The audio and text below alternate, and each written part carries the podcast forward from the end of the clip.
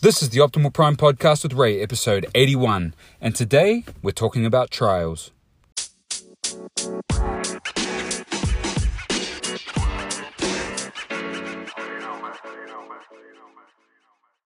Good morning, everybody. Today I want to talk directly to those of you who are going through a trial right now. No matter how big or small or how insignificant you may think it is to other people, and you're keeping it to yourself, you're not talking to anybody about it, let me remind you that trials are for our benefit.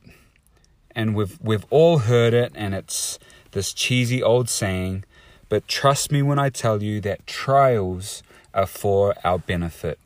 Now, not everybody sees it that way, and not everybody uses trials to their advantage.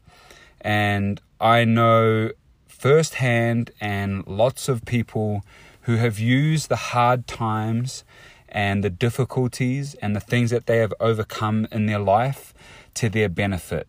I know people that have built businesses and earned lots and lots of money because of the trials and hard times that they have faced in the past.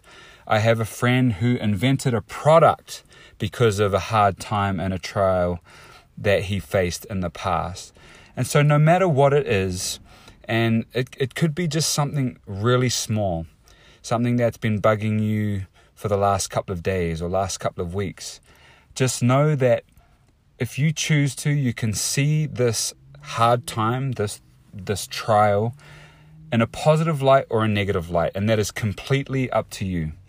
You can choose whether you let it beat you down and continue to push you into further sadness or depression or hatred, whatever it is, or you can choose to use it as something that's going to give you experience and something that I like to say to people it's adding to your story.